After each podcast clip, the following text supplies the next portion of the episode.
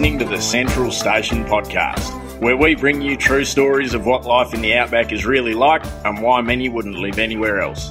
So, pull up a stump, pop the billy on, or crack a cold one as we talk to the men and women who call some of the most remote parts of Australia home.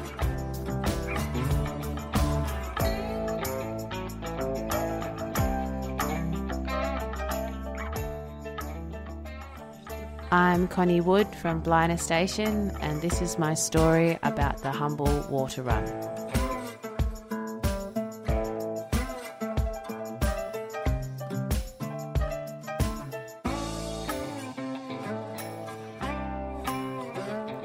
Being part of the management team at Blina, I wear many hats.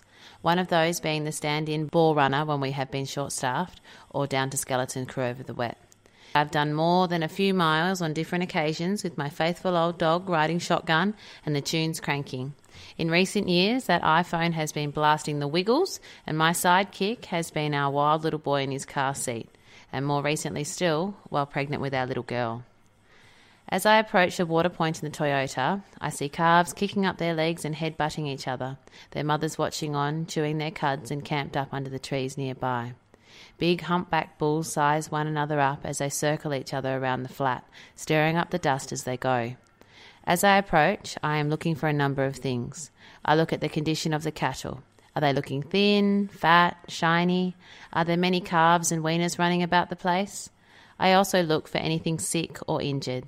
I look at the condition of the feed in the paddock.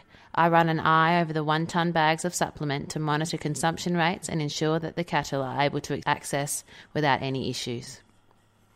I stop the Toyota and pull on the handbrake.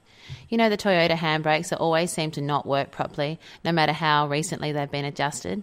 I often ponder how it can be that the faithful old Toyota Land Cruiser has seen so many changes, such as fuel injection, traction control, but the handbrake remains rubbish. Anyway, I check my young son, who is strapped in his car seat on the passenger side of the Toyota. I leave the car running as I step out. Even before I had kids, I made it a habit to leave the car running. That way, if the battery's cactus or there's any other issues, you never get stuck with a car that won't start. I then walk over to the turkey nest, tank, or dam, depending on the water point, to check the level and if there's water pumping in. I do this first because on because of the rare, very rare occasion that it is seriously low, I'm not going to drop the water out of the trough, wasting precious water. The water is pretty reliable here on Blina, so usually it's full or just a little down, and the water is pumping in. As I walk up, I'm looking for any soggy spots or grass that seems a little too green for that time of year. That might indicate a leak in the line. Usually, on your way to the nest, tank, or dam, you pass the borehole and the pump. We use solar power and windmills to pump our water at Blina. The windmills have pump jacks and a motor to assist with pumping when there's not much wind or we have a heap of cattle on the water and it's not quite keeping up. Sometimes, if the nest is low, I'll go and put it on the jack, meaning, in simple terms, you disconnect the windmill rod from the fan and onto the pump jack so that the motor pumps the water by moving the rod up and down instead of the fan. This is a bit of a balancing act and is only done by those of us who have been shown a bit about windmills. It can be a bit risky as windmills have lots of moving parts and you have to move quickly, as most often when you are moving on and off the jack, the wind picks up and you are working with a rod that is moving up and down as you are trying to bolt it together.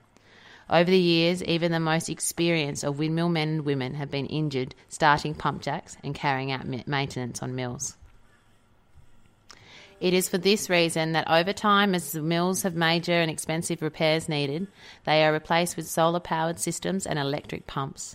If you have a solar pump that isn't keeping up due to a cloudy day, or etc., or more cattle than normal, you just have to plug in a genset and flick a switch, and Bob's your uncle, she's pumping flat out, provided, of course, that the supply underground is adequate.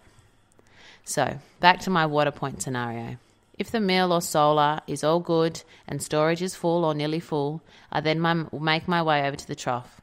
I'll swing back past the Toyota to check that my feral toddler hasn't choked the baby with sultanas, and I'll grab a pair of pliers and the trough broom.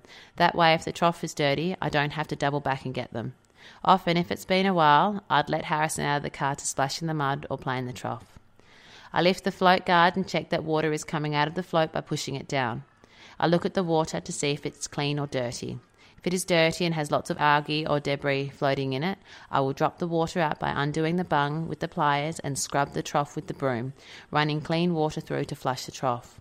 Dirty water is very detrimental to cattle health and production and can sometimes harbour disease, so it is very important to check and clean troughs.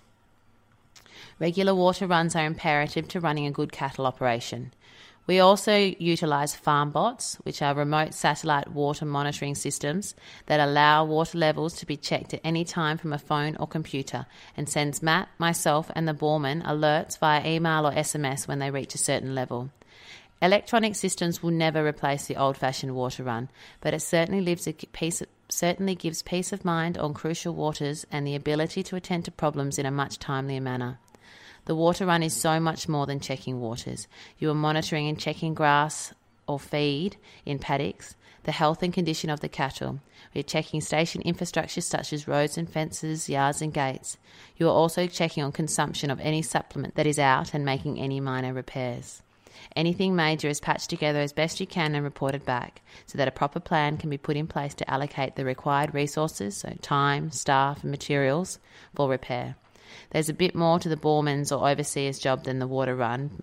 Please note that this is just a brief overview of a portion of the role. Squelching through mud, fixing fences, and driving around in a Toyota is not really as romantic or exciting as ripping around on a horse through the scrub after a rogue Mickey or flying a chopper.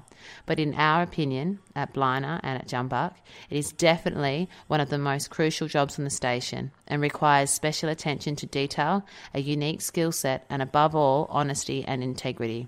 No water, no cattle operation. It is as simple as that.